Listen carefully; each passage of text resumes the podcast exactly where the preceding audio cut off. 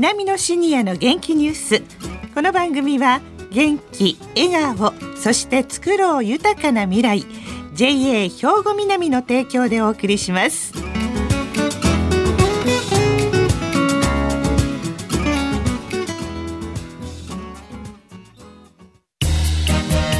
皆様の元気生活を応援する JA 兵庫南。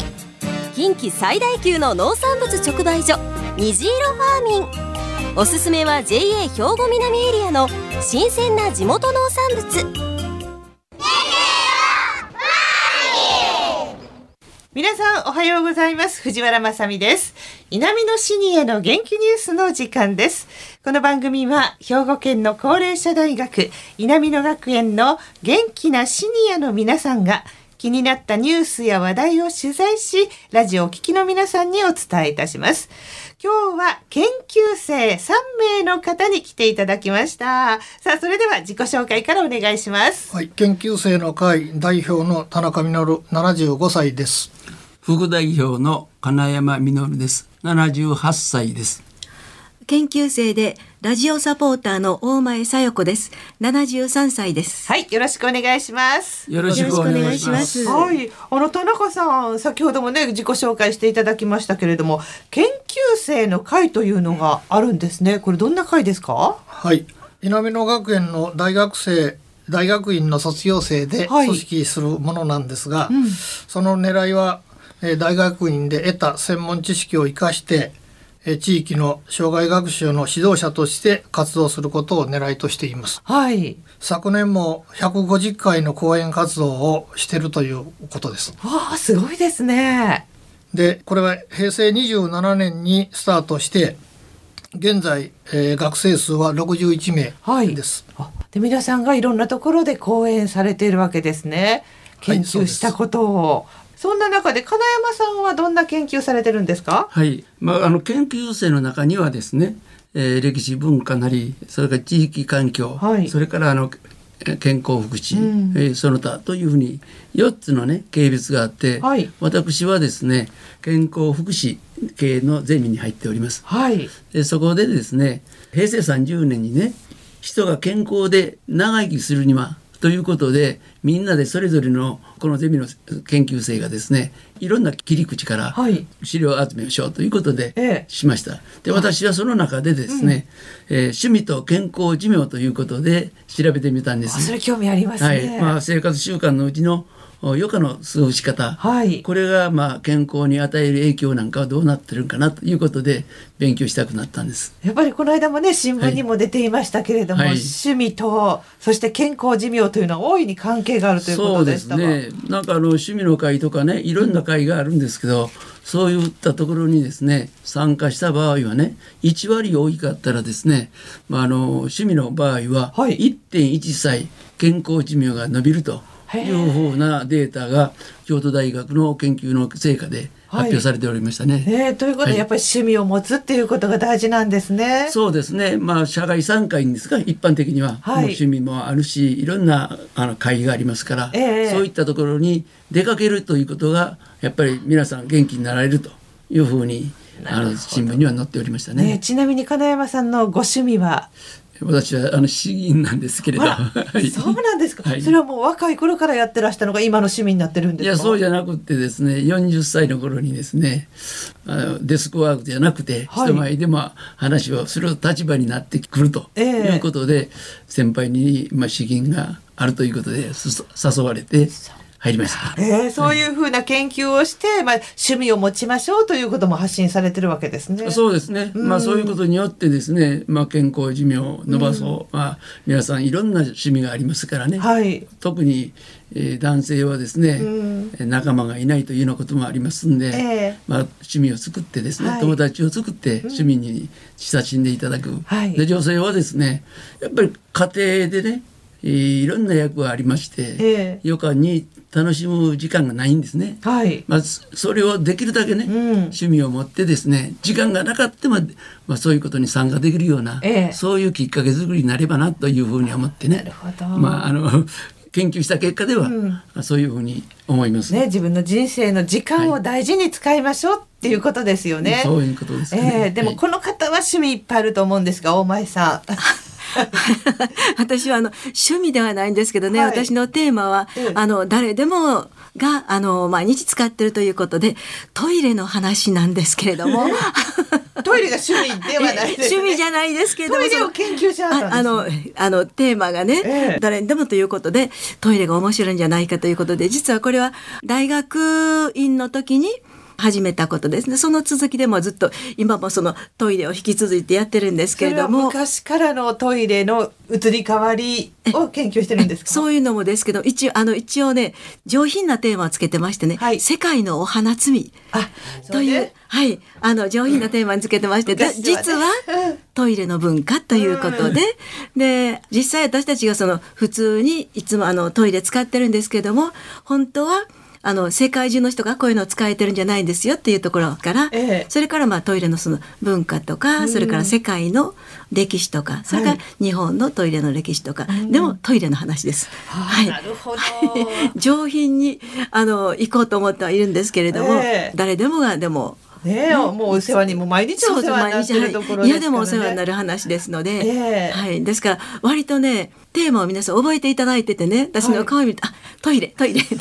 お花摘みと言ってくださいと言ってくださいね。もうねやっぱりね。でもいろいろとね情報なんかを皆さんあこんなトイレあったよとかね、えー、あのなんか新聞の切り抜きとか、はい、あの持ってきてくださったり、うん、結構あのインパクトがあるんだなと思って。はあ、なるほどね。はい、ですね。はい、そんなお話、そのトイレの研究、いや、はい、お花摘みの研究をされている。そうなんですが、そして田中さんはどんな研究されてるんですか？はい、私あの環境地域グループに入ってまして、はい、コウノトリをテーマに研究調査をしてきました。はい。で、あの一度は日本の空から姿を消したコウノトリなんですが、ええ、懸命な取り組みの成果で現在200羽以上が空を飛ぶという状況になってます。はい。コウノトリはあの翼を広げると2メーター以上の大きな鳥ですが、餌をいっぱい食べるので、そんなに食べるんですか？1日500グラムは必要なんですよ。へえ。で土壌で換算するとあの80匹はいるということでその世話は大変なんですが、えそんな地道な取り組みをした成果が今出てきてるということなんです。ね最近なんか新聞こちらも新聞を賑わせてだんだんだんだんこう田島の方からこっちへ飛んできて明石とか葛西とかそんなとこでも見られてるわけですよね。そうですね葛西で20羽ほど飛んでたとか、はい、この前も明石で私も5話ほど見ましたし。見ましたか、はい、でまああの本拠地は田島なんですが、ええ、そこから、まあ、韓国へも飛んでますし、はい、全国460市町まで今飛んでるということで。あの広がってくれてるのは非常にありがたいんですが、ただそこへ居つくかどうかは餌が決め手になると思います。ああなるほど。今じゃあこっちに飛んできてるのはこっちに餌があるからなんですか？ですよね。あの東播磨地区はため池が多いですから。あそっか。でそこでまあ餌は取れると。ええーでところが、まあ、北海道とかあの辺に行きましてもそれはあまり期待できないので、行くけれどもやっぱり元へこっちへ帰ってくるというような状況なんですよね。でも飼育されていると飼育場に帰れば餌もらえるんじゃないんですか？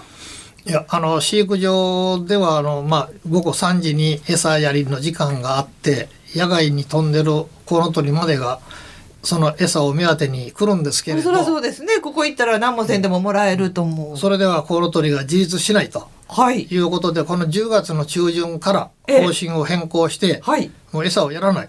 わだからコウノトリの里公園に我々が行ってもコウノトリがいっぱい集まってるというあの風景は見ることはできなくなりました。でもまあそっちの方が人間の優しさかもしれませんね、うん、もうあげてたらもうずっとその場についてしまって自分で餌を取るっていうことができなくなりますもんね。はいはいそっか。これからどんな研究していきたいですかコウノトリについて。であのコウノトリ里公園の方にね、はい、将来的には理想的なあの個体数はいくらぐらいですか言ったらそれは言えませんいうことだったんです。だからこれから増えて増えればいいけれどもあんまり増えても困るという。えーだからあのどこでも見られるようになったら我々の市民のあの関心もそうです下がってきて。スズメ状態になったらちょっとね、あれですあのどうってことなくなると、はい、この運動が続くかどうかっていうのはその辺が心配ですのでその辺のことをこれから進めてみようかなと思ってます。ということでそうですか、えー、そして金山さんは夢としてはどんなことをしていきたいですか？研究そうですね。あの先日もですね姫路市の高寺の公民館でお話しさせていただいたんですけどやっぱりあのする前はね相当のプレッシャーがあったんですけどやっぱりそのプレッシャーもね健康とのことを勉強しますと過度なプレッシャーはダメですけどストレスはダメですけど適当なプレッシャーはやっぱり人生にはいいということで、まあ、そういうことで趣味というのはですねやっぱり自分にとってまあ心よいものにしてくれると。でその心よいことになればですね、まあ、健康寿命も伸びると。こういうようなことをまあ勉強しましたんでね、えー、プレッシャーはありますけどやっぱりまああのオファーがあればですね、はい、まあ行ってみたいなというふうに感じてこの頃です。ですね。そして大前さんは、はい、他のものもやってみたいなとも思いますし、うん、このトイレのことでもやればやっぱりもういくらでも深く広がっていくんですね。それで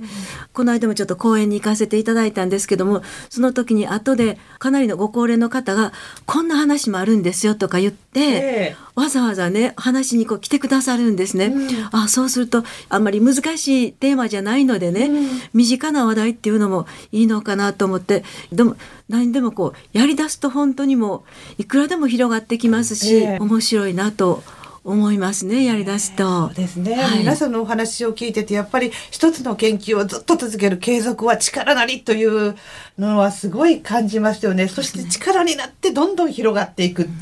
パワフルでいらっしゃる皆さんからのお話を伺いました。お時間の方が来てしまいました。今日どうもありがとうございました。ありがとうございました。今日は研究生の会の皆さんにお越しいただきました。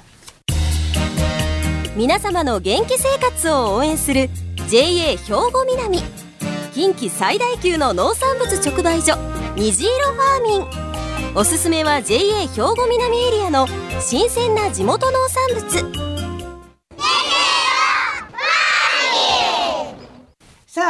南のシニアの元気ニュースお別れの時間となりましたが、兵庫県の高齢者大学南野学園では来年度、令和3年度の入学生募集に先立ちまして、オープンキャンパス実施いたします。11月27日の金曜日、12月1日の火曜日は、学園の概要説明のほか、実際の授業を体験していただきます。また、12月9日の水曜日には、クラブ活動が見学できます。参加ご希望の方は、いずれの日も前日までにお電話でお申し込みください。来年度、稲美野学園への入学を考えておられる方は、一度参加されてみてはいかがでしょうか。詳しくは、稲美野学園までお問い合わせください。電話番号は、079-424-3342。079-424-3342番までお願いします。ホームページでもご紹介しています。稲美野学園で検索してくださいね。以上、稲美野学園オープンキャンパスのお知らせでした。さあ、この後は兵庫ラジオカレッジの時間です。このままラジオ関西をお聞きください。稲美野シニアの元気ニュース。この番組は元気、笑顔そして作ろう豊かな未来 JA 兵庫南の提供でお送りしました。